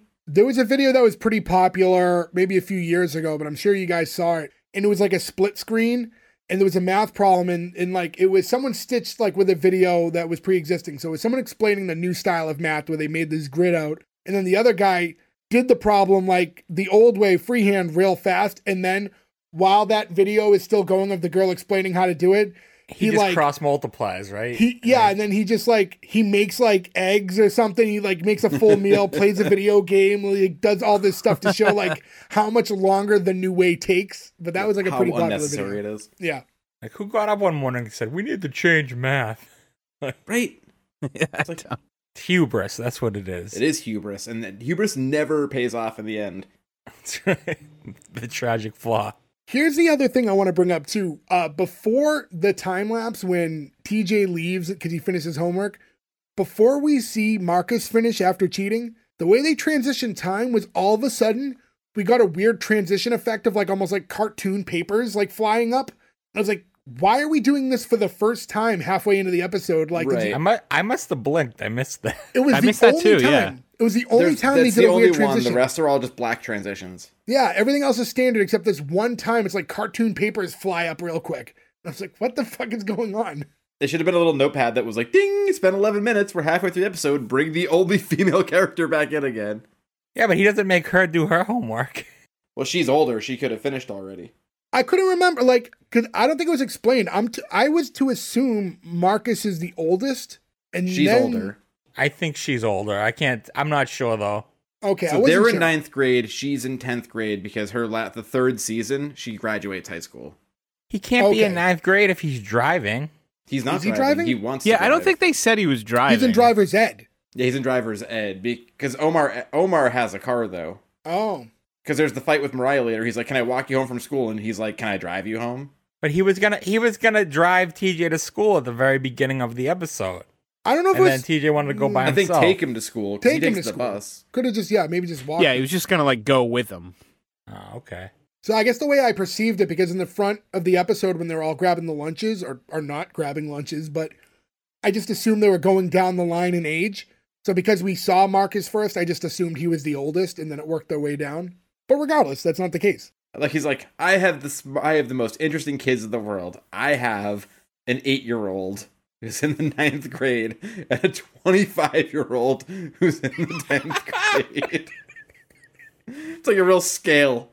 So what happens here after that transition of time, and the dad kind of catches him cheating and stops him, this is the first time that we see the frustration, I think, like real frustration at home with the fact that his brother's in school with him.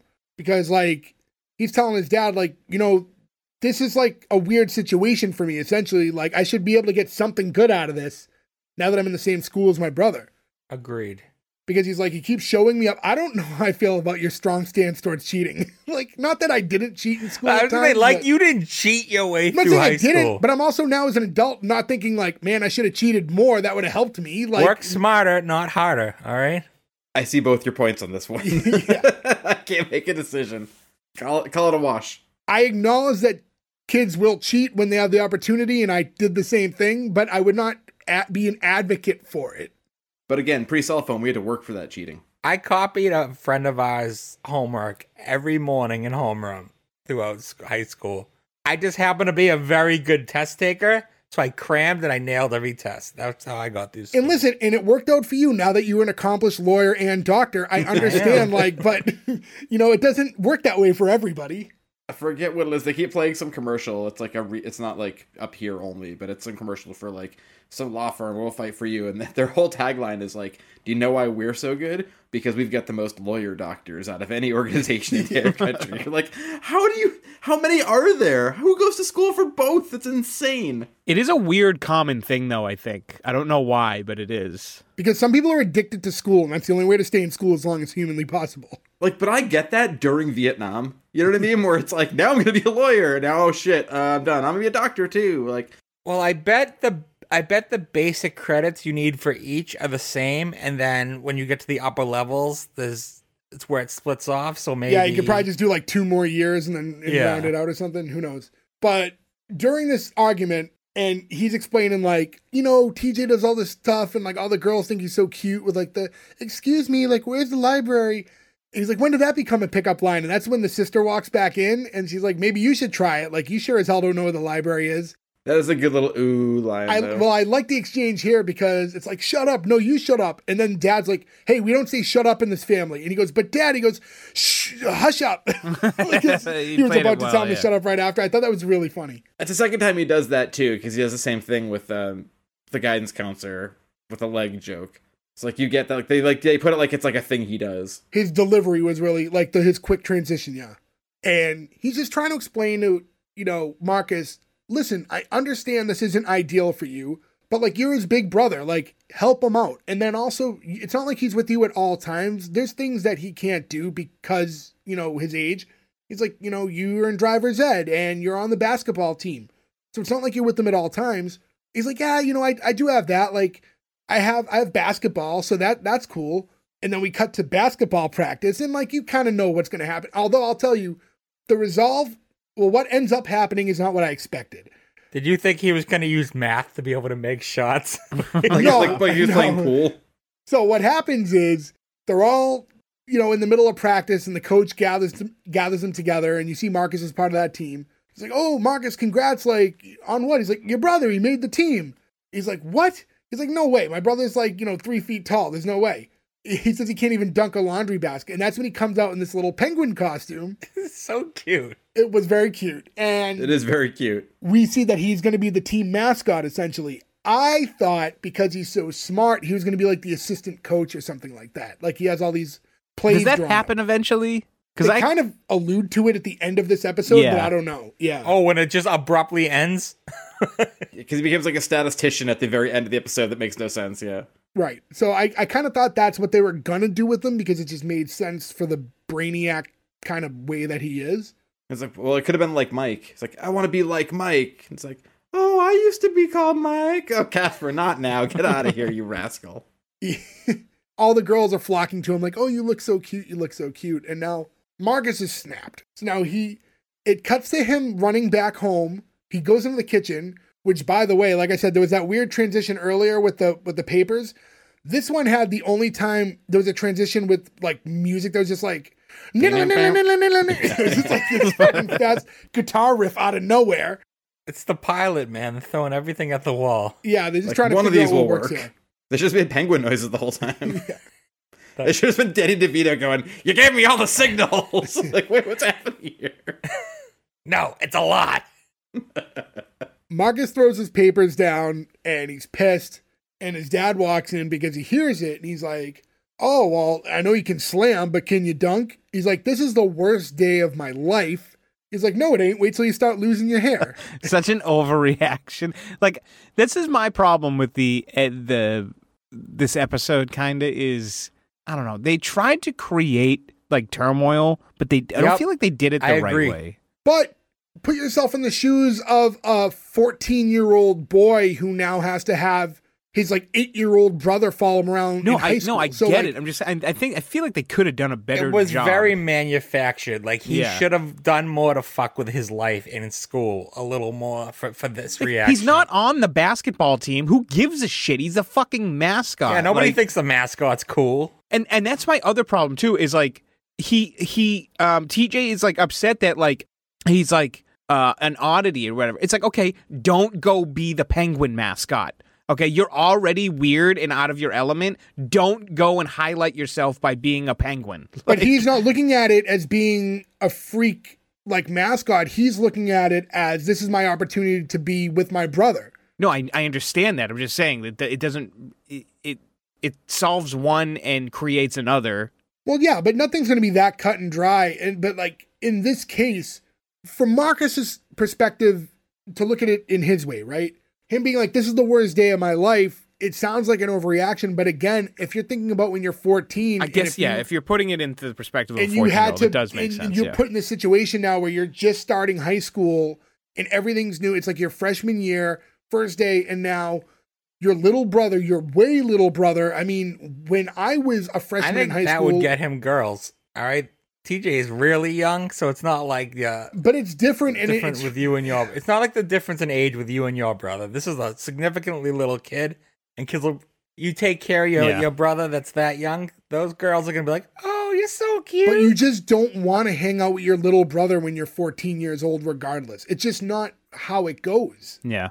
So I can understand it being upset in the moment. So it's. I think that's a relatable situation for him. I think this is the point where the dad should have stepped in, because he is giving up a lot, and he should have been like, I know you want to do this, but give your brother basketball. That's all he has. Le- don't be the mascot. Like, go join the... Go join the chess club, you little nerd. Because it's it's tough when we compare to other sitcoms, right? Because if they were more extreme examples to make Marcus upset, then we go, this is not realistic enough. So it's it's teetering that line, but I think the problems that are being presented here are... real enough to, to I don't know, to not make me roll my eyes. Yeah, I, I wasn't rolling my eyes. It just felt silly a little bit. I just think that when he says his worst day ever, the other thing that this does wrong, too, is, like, things aren't that bad where he likes Mariah and Omar likes Mariah, and she's just like, well, you guys figure it out, and she walks away. If she was like, when he was like, hey, can I walk you home? And he was like, can I drive you home? And she was like, well, I'm going to go with him. He has a car. Like, that raises stakes to make his day worse, right? I don't think there's enough bad stuff happening here. It's just like, his brother's also the penguin, and the girlfriend, or the girl he likes now, is as indifferent as she was earlier. That's about would, to happen. See, I would have had scenes in class where he tries to answer a question, gets it wrong, they laugh at him because he's stupid, and then have him get it right, which makes him look worse because his little brother's smarter than him, and all his, just a few scenes like that. And then something during basketball. Just, they need to be more for him to be that angry, in my opinion. And what if the question was about something? He's like, that's a basketball player. You should know that, dummy. And he's like, I only had basketball. And he's like, like yeah, yeah, we're writing just weird basketball jokes now. I'd or, be happy or, about or that. Or have T J say something that would embarrass him. Like, oh, but you went to bed last year. Like. Sure, I mean, they, I, maybe they could have been a little bit more, but again, I guess from my perspective, it's just, I, I found the situation, like, to put myself in Marcus's shoes, I think it was enough for me to, at least, to be like, I can understand why he's upset. And then remembering again that he's a, like, a fourteen-year-old he's a, boy. He's a kid. You know, yeah. like, he's not, you don't expect him to act like he's twenty or something dealing with this issue. In any event, yeah, as they continue to have this conversation, like, he's just saying how much, you know, to his dad that this isn't fair.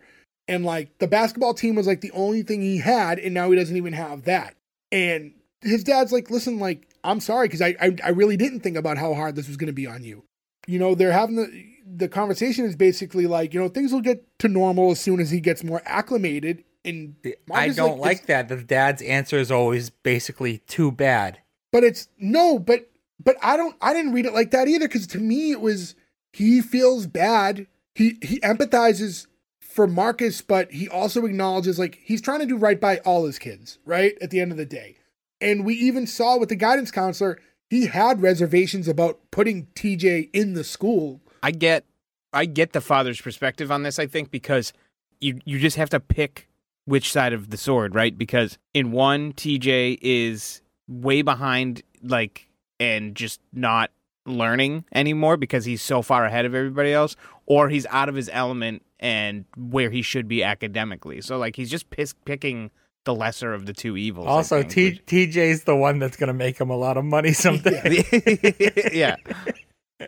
But, yeah, it's it's a tough spot to be in, I guess, to look at the dad's perspective. There's there's no perfect solution here, you know, as far as... My perfect solution would be, hey, can you put my kids in different classes? Yeah, maybe that, that makes sense. She has that power. She takes him out of the health class.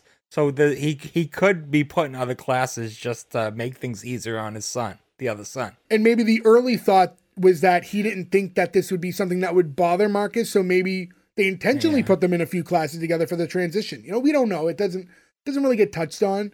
But this kind of... this confusion, not the confusion, but this com- uh, this conversation and, and this this feeling about like not wanting, you know, to be in school with his brother anymore kind of ends. And we flash later on and we're back at the basketball practice.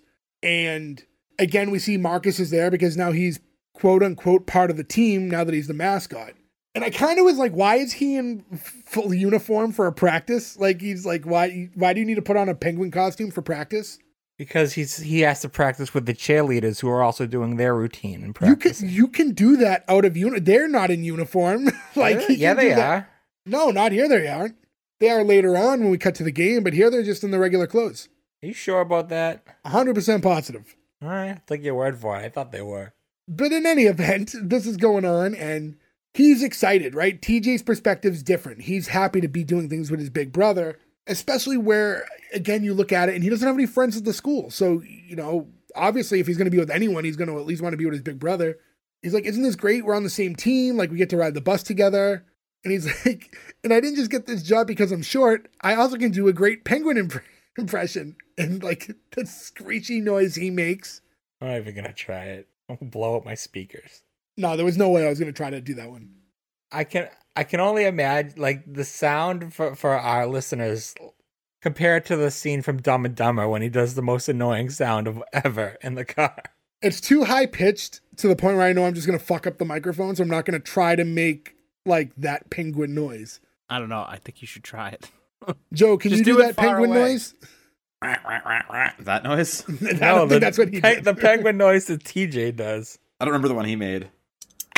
Oh, no, he does the most annoying noise in the world from Dumb and Dumber. That's he what goes, I said. Joe, Joe just sat back down, so Joe didn't catch it. So it's, and also, Ferg, I don't know, did you try to make the, that noise? So that didn't even I register. I, I, yeah. could, I couldn't yeah, get that high. I was going to say, whatever we're, the thing we're talking through, definitely cut that right out. It's like, no way. Yeah, ain't going to happen. So, sorry, folks. Sorry. You don't get to hear me high-pitched scream. So we cut to the cheerleaders, and it looks like Yvette's like, the captain of the team, but they're doing their routine, and like midway through you just see like T J waddling in as the penguin and like dancing in front of them all, which I don't know why, but I found that very funny. Me too. Everything about him as the penguin works. It's very, very funny. I think I'd like to show more if he was just permanently the penguin. Penguin Guy would be a way better show that I would smart, watch week smart to week. Penguin. Smart Penguin. Smart Penguin died on his way from the South Pole. So two episodes a season. When this routine ends, that blonde girl was like such a dick because he danced in front of her, like, and took away her non-existent spotlight for a routine in practice. Don't block me. And this is the same girl that he saw coming off the bus first day that they like seemingly She was super sweet along. to him. She was yeah, like, "Are you so lost?" Nice. Like she was like in an air of "Can I help you?" And now she's instantly like the. Get out of my spotlight. I'm trying to get attention as a cheerleader. A cheerleader mode, man. He can't get in the way of it. And this is, Joe, you mentioned this earlier. This is the scene where we see Marcus talking to Mariah again, and he's offering to carry her pom-poms for her. It's like, yeah, thanks. They're awfully heavy. And he's like, well, you know, from a distance, they look pretty dense. I thought there was like so many obvious jokes there for, for her to say right after, but they didn't take like any of them. Like it was like such a softball pitch for the dense joke. That's when T J should have made a dense joke and have them all laugh, and then that could have been his explosion. You are my density? And fuck you, you embarrass me. Yeah. So this is the first C W show to say fuck you. So he offers to give her, uh, or to walk her home. And it, no sooner does he do that, Mo walks up, and Mo's like, hey, Mariah, you need a ride? And just the way she handles it, like, the... The thinking out loud in front of both of them, like, wow, two offers. Well, Marcus asked first, but yesterday Mo asked and I couldn't make it. So you guys work it out. But I was on Nickelodeon with Mo. So. Yeah. And the aggro crag. Mo.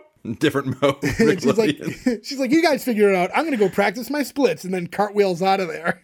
She cartwheels out of there, and they do the horny guy sideways stare look at yeah. her thing that feels very out of place in this episode. And then Mo's giving her, uh, Mo's giving Marcus the, hey man, stop talking to my girl. And it was weird because I'm I'm definitely under the impression that they're not dating, but he's taking ownership of this girl. Like, she, I, I call dibs because he's handling it as if they're dating. No, they just both have the the crush. He knows it too. Right, but the way he's like referring is like, hey, you're talking to my girl. You would think that they were more established, but it's more just like, a, I also like her, so I win. That's why I was like, nah, man, I saw her first. And this results in Mo giving Marcus a headlock. and a really loose headlock. A very loose headlock. Maybe that's yeah. the wrestling fan in me, but I'm like, hey. Yeah, a lot of daylight in that headlock. Like I know. The, yeah, this should look like he's struggling a little bit, but yeah. Cinch that up. Yeah, cinch that bad boy up. And then T J sees what's going on. He's like, hey, hey. And he like jumps on him. He just gets on Mo's back and he's like, he's like, he's like, let him go or lose a nostril. He just starts pulling out his nose. I was wondering what he said there. I couldn't really hear it, yeah. but let him go or lose a nostril. That's hard too, because now he's got like a little kid on him. He can't like punch this kid. Yeah, you can. I mean, I know they're both under eighteen, but like if Mo punched that kid, he would knock him like forty feet back and kill him. It would be like Austin Powers kicking Mini-Me. He gets double in trouble for killing an endangered species. Like, I'm sorry, but those penguins, there aren't that many of them around anymore. So this altercation lands all three of them in the office. And while they're all sitting there, we get, again, like those like weird punky kids coming out of the office. Like, oh, you're in here more than we are. That got a laugh, too. They're so pleasant. One thing about them, too, we didn't bring up that I really enjoyed is when the first time we see those kids, when the dad comes in, when he realizes that they're getting along, he's so genuinely bummed out that yeah, his son yeah. is getting along with those two kids that I think that's such a realistic parent moment. That's such just a very nice little throwaway, like, look joke. So, yeah, so when Miss Williams opens the door, it's it's kind of weird. She's like, hey, I know you have a game to go to. So she, like, excuses the kids and says...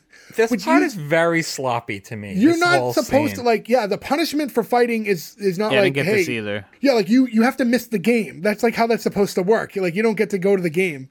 Yeah, that's what every kid's high school show has always been. It's like, you don't make the honor roll. You did this. You're off the team. You can't play the, the big game. I know he'll be sus- he should be suspended, but without Mo, we'll never make state. yeah, like. So Mo takes off, and then Miss Williams talks to the father in the office, leaving the two brothers still sitting there. In that moment, you know, they're having a quick conversation, but Marcus is just, he just doesn't want T J anywhere near him anymore, and basically says, like, I want you to disappear. And then when we get into, like, the, you know, and walks off on him. And then when we get to the adults talking, it's more of this like, hey, like, you know, let's walk and talk. Like, you heading to the game?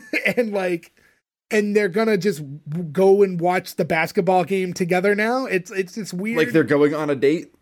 It was very rushed. Like, hey, let's all just go. We'll walk to the game together and sit together. Yeah. It was like the, the timing got a little weird at the end and they had to rush this in, but yeah, it didn't, as I'm watching it, I'm like, wait, why are they going to the game together? Like, none of this, this isn't adding up to me right now. Maybe that's why they fired her, because I didn't get, I don't mean the the teacher, I mean the actress. I know, but you said that, and in my head, I was, I thought you were posing, like, positing that she was fired for overstepping her boundaries as, a, as she only made it one episode. I didn't get any sexual chemistry between them. I know they're the, oh, really? They, won't they? But it's just not there. I don't see them together. And it's, I don't know. I could see it. I just assumed watching the episode that that's where it was going. And I didn't, it didn't flag me as weird or anything. And it wasn't until I was done watching it and doing the, the rest of my like homework when I realized that she doesn't come into any other episodes. Yeah, I just assumed she was, I didn't remember her because we haven't seen, I haven't seen the show in twenty, whatever years. Right. I just assumed, same, that she was like, you know, oh, this is like the love interest character, and she helps the kid. Like, it's perfect because you can get her in both scenarios in the show. But no, they just dropped that ball.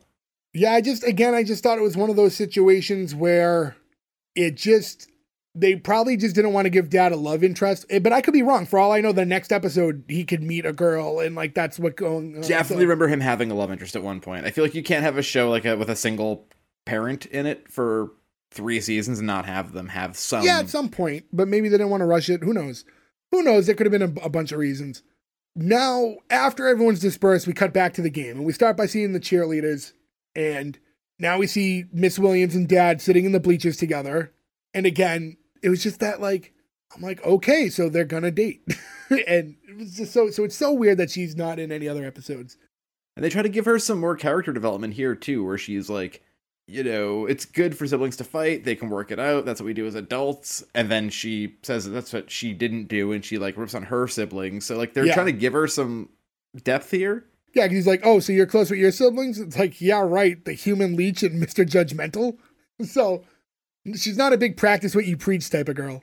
Sounds like a Robert Smigel cartoon that would be on S N L in the nineties. Maybe when this episode ended, they accidentally closed her into the bleachers.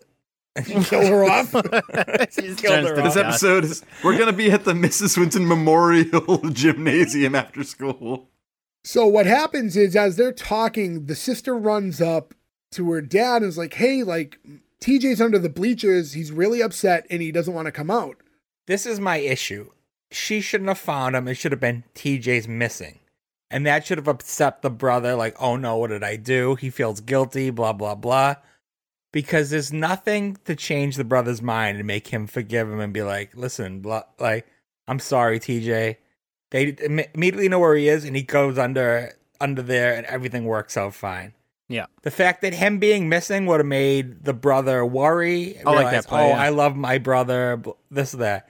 And maybe the bro- maybe he could be the one that finds him. But also, I guess off camera, he could have just found out from his sister the same way the dad did, like, hey, like, I don't know what happened, but, T- you know, T J's really upset. And maybe, like, off camera, that's when Marcus finds out, like, oh, you know, like, I, I upset him by telling him these things. Maybe I should go talk to him.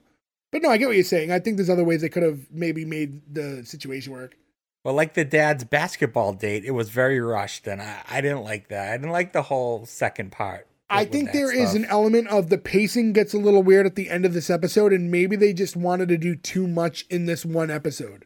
They crammed a lot into the last, like, two and a half minutes. Yeah, the under the whole under the bleachers um, discussion is, like, the ethos of the entire series, almost, really. Like, uh, it's the... I mean, you already talked about it, too, because they've touched on it multiple times in this episode. Like, I get it that you don't get it, and I'm sorry, but this is how it has to be. You need to help me. I need to help you. And that's it. Yeah, I mean, essentially, because, yeah, Dad goes down there and they have the conversation, and it's, you know, he feels out of place, and he thinks everyone's laughing at him, and he just, he doesn't fit in here, and, and his father's and trying to explain I, to I, him. I know like, I said it before, but that's my issue, is that's never shown. Through. He's pretty happy in high school the entire time we see him. Yeah. He's happy. The brother's not, but he has been happy the whole that's time. That's true. I mean, that's true. And, you know, it should have been more like, maybe... this argument should have been more focused on his relationship with his brother. Maybe yeah. because, because there is a disconnect here with why he's upset versus how he got there. But, you know, in relation to the conversation that's happening, his dad's like, hey, you know, listen, like, we all feel, like, misplaced, you know, from time to time. It just, you're in a situation that it's a little more obvious to, to people because of it, it's just not as common. And he's telling them, like, you know, I felt weird at the mother-daughter makeover thing recently at Saks. So, you know, we're all in these situations. And we talked about this before, and we we looked it up, but I think it's weird to tease that something's going on while Mom's not around, but not tell us. But there was definitely a time issue here, so maybe this episode needed a little restructuring and chop a little bit out for the next episode, because I think there's some key pieces that we're not finding out. I think I would have liked to have known why he was in high school sooner. I mean, where's Mom and some of these other things? And, and also, like, the, the kid who's like, you're sucking all the fun out of your life, whatever, right? Like, that kid could have been there in episode two, and you could have given him, like, a couple more lines to understand what was happening. You didn't need that in this episode, and instead we have thirty seconds that could have been used to explain more of yeah. the backstory in a yeah. pilot. Sure. While this conversation's going on, Marcus shows up, and he's like, hey, like, what's going on? Like, you got to run out there. Coach wants us to all rub on your head for good luck before we run out there. And that's when he's like, I'm not doing it. I'm going to disappear just like you wanted. And that's when he's like, Dad, you mind if I talk to him for a minute? Which I thought Dad was going to leave, but instead he just, like, scoots over. And he's no privacy. No yeah. chill here. He's like, well, yeah, I have to. He's just going la, la, la, la, la, blocking it yeah. the air. And, you know, they have, like, a little bit of a makeup conversation. And he's like, you know, whatever, I was just mad. And, you know, you were always smart. And like the one thing I had was that I was like six grades ahead of you. And now like, I don't have that. So now I'm like, I have to get used to this transition. And T J says to him, okay, and I just have to be more sensitive to the fact that you're dumber than me. He's like, that's all I ask. I thought that was really good. Yeah. Yeah. There are some good lines that work. And that, that is one of the better ones. You know, it kind of all ends properly in that he's like, all right, I'm going to head out there and put my penguin head on. And Father's congratulating Marcus on handling the situation with his brother well. And then there's the little, there's the little gag of them, you know, how they're both smart. And then they stand up and like hit their heads on the bleachers. And T J, who's significantly smaller, doesn't have that issue and kind of waddles off as the penguin. So no no trouble for getting into a fight in school still. Not even no. The dad yelling at them. No trouble. Why don't you go play the basketball game and then and then be the hero of it? Sports come first. I mean, to be fair, that is very true, right? So now we cut to this other scene, and it's like the final huddle of the game. And the coach is saying like, hey, you know, we got eighteen seconds left, and they're going to give the ball to number thirty-five. They've been doing it the whole game. We can't stop them. And this is when T J walks up and goes like, excuse me. He's like, I know how to stop number thirty-five. And the coach's like, whoa, whoa, not now. And, and now Marcus championing for his brother all of a sudden is like, no, give him a, he's really smart with this stuff. And that's when T J explains like, hey, eighty-nine percent of the time he gets the ball at the top of the key, he drives right, crosses over, and then he goes left. And the coach is like, is that right? And all the kids, all the other kids are like, I, I don't know, I guess. So he's like, so next time he gets the ball at the top of the key, like let him cross over and then Marcus can steal the ball. And then coach is like, uh, okay, sure, let's do that. And then we just see that play in slow motion, like happen exactly as expected. And then Marcus steals the ball. On the smallest the... basketball court ever. Very yeah, small it court. It is the smallest gym and the smallest yeah. basketball court of all time. And Marcus gets the basket and everyone applauds and that's it. And it just, yeah, it's kind of an abrupt, weird ending to the episode. Yeah. It's like the second the ball goes through, it ends. yeah, yeah. It's it's a bad ending. I always hate when like anything just kind of ends like awkwardly like that. Like there wasn't even another line after. Like, hey, you really are a smart guy. Like it's right from the other end. But it reminded me of the Karate Kid right after Daniel's son wins. It just cuts to Mister Miyagi nodding. And it's like, no, yeah. I needed what happened after. yeah, we need we need the honking of the nose. Don't give me the happy ending. Have it not work out and have okay, like now. You perverts. G- give me the give me the thirty-five gets past Marcus and makes the basket, and then the coach looks over at T J and he goes, I only said eighty-nine percent. I didn't say every time. And yeah, just like yeah. yeah, if the stats didn't work or whatever.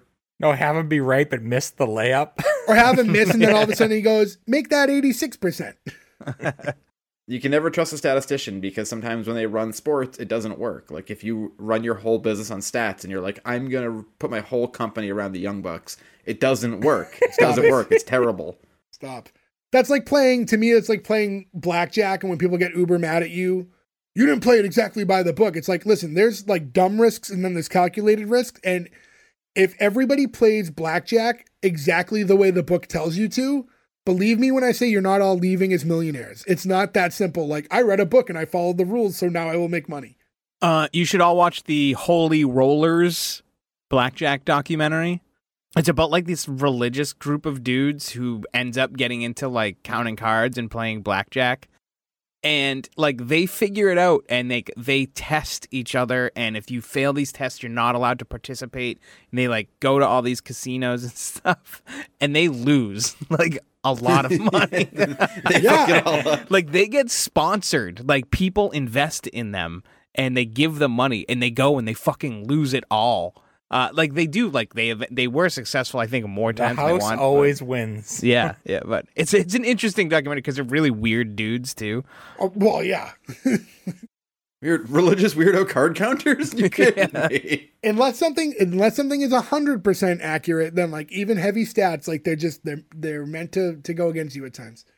But in any event, yeah, that was the end of the episode, and I don't have a lot of other stuff to say about it, just because there wasn't a lot out there, and we covered a lot in the middle. So unless you guys have anything else you want to add, I just want to add that it, we mentioned earlier, but it does make me happy when you see a show like this from twenty years ago, and everybody has just had like a good, decent. Keep working career. Yeah. Whether or not you like this show or you didn't, sometimes I get bummed out when people are on these shows and they're real bad or whatever. It's like, and they never worked again, where you're like, oh, bummer. everyone seems to keep going here, whether this was a good or bad experience for them. It's nice to see sometimes that, like, it did help to, like, push people forward, and that's always a nice thing to see. Oh, and also the guy who created this was one of the writers for Mama's Family. So oh, well, that's that. Oh, how was, dare you? I was I was on the fence. You may have just sealed the deal. Mama's Family is so much better than this show. You now we understand why the dad and daughter are only ten years apart. It's, it's amazing she wasn't older. Imagine if Miss Williams was Rue McClanahan, how much better this show would be. No, the daughter was Rue McClanahan. The daughter's Rue McClanahan. So we have we have three kids. Yeah, it's T J, Marcus, and then Yvette. Yvette played Yvette played by Aretha Franklin. You better give me respect in this house. Yeah. So, and anyways, we might as well get into the green light or cancel. Again, Gordo's not here this episode because he hates the fans and um, didn't want to participate in Fanuary. First episode of Fanuary, Gordo, yeah, really. True. Terrible way to start. Colors. But um, you can always go to S one E one Pod on Instagram. There will be a graphic later in the week, and that will show his vote. So in any event, in the event of a tie, Gordo could be the make or break. Either way, go to S one E one Pod, give us a follow. Anyways, we put clips up every week and um, find out what the final result is of all five. But until then, we'll just cover our votes. Nick, starting with you. So I, I went into this, uh, I, I liked it as a younger version of me, like did enjoy this uh, show. And I didn't want to watch it almost because I was pretty convinced that I wasn't, it wasn't going to stand the test of time and it was, it wasn't going to work. Um, and luckily that actually wasn't the case for the most part. I did end up enjoying this again. What I think, and it's not without my, you know, I, I've kind of voiced my opinions on some of the things I feel like they could have done better, but overall uh, I did enjoy it. I like how he's the main character. It's the Tahj Mowry, uh, T J, he is the main character, but that's like a that's a big weight to put on a kid that age to, like, you know, have a whole show, and they do a good job of spreading that, you know, workload out with the rest of the cast. I really like the father and the brother, and Uh, I said I, I really liked Omar Gooding too. The sister is whatever. Who gives a shit? She doesn't really even need to exist. But um, it's interesting. Um, are there things I think they could have done better and differently? Yes, of course. But overall, I've definitely seen way worse shows, and there's no way this one's close to some of those cancels. So this is a it's actually a pretty easy green light. Not without its faults, but it is a green light. Ferg. Uh, so I actually wasn't kidding. I am on the fence with this. I enjoyed parts of this show, but that entire third act was such a mess. It was incredibly rushed. It wasn't just a little rushed, starting from the fight all the way to the end. And it's like, it's like ending everything on a big fart. Like, it's just, I'm really in the air with this one. So because I'm on the fence, I'm gonna pass it, but barely. I watched this as a kid and something kept me coming back. Yeah. So green light, but like I said, just on the line. Joe. I really agree with everything you guys just said. And Ferg, I'm right there with you. I'm so on the fence with it. The third act is a mess and it's so rushed. But some of the things that work about it are the things I like the most about that era of, like, high school comedies that we all watched, right? The weirdo side characters, the talking in the hallway, the jokes about, you know, saying breasts or whatever. Like, I, I really did get that. A lot of faults. I mean, the sister probably should have either just not been in it, or they should have done a better job of trying to make her a character that you had something with. And I, I, I imagine they do more as it goes on. I did like this as a kid too, and I feel like I have to just go with what you said, Ferg. I'm gonna pass it, but it's a very light pass. It's it's just making it because the good parts are good, but the last part of it's really tough to get through. And it was even tough to get through taking notes when I was watching it, being like, oh, come on, man. That I can always tell when I'm done because my notes get much more scribbly, or I'm not taking them as specific. The lines get a little blurry, you know, and, but uh, yeah, a very light pass, but a pass. Yeah. So, you know, I, I'm in a similar situation where you guys are, and it was, it's weird. Cause I try to, I, I can't help it because I always watch the episode twice.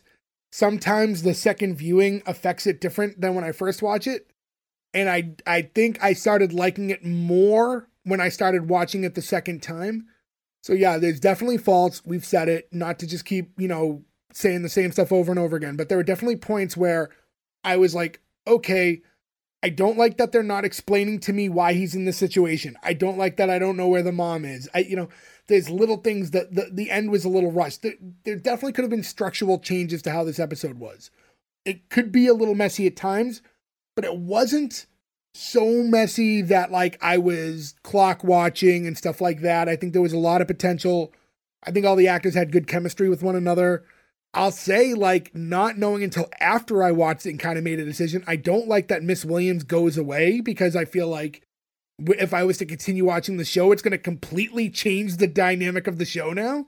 I agree, but again, you can't use that for the pilot. Right, so if I'm just watching this episode, and sorry again, we didn't watch the first televised because that's my fault, but um, we are watching the pilot, and it's um it's going to be a green light for me as well, but yeah, definitely with not without fault. So when you see these final scores, it's it's glowing, but it's it really teetered the line, and it could have easily kind of tipped in a in a much different direction.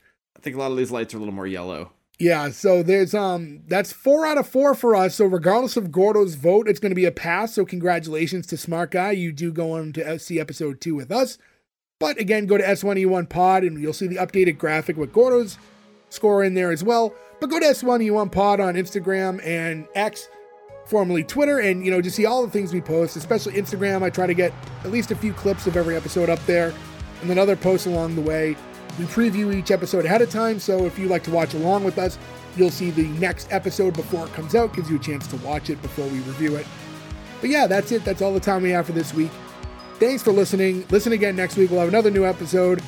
Thank you again to all the fans. Happy Fanuary. Happy New Year. We will catch you again next week. Thank you. Goodbye. I, th- I think we got the worst Kirk Cameron. You stop.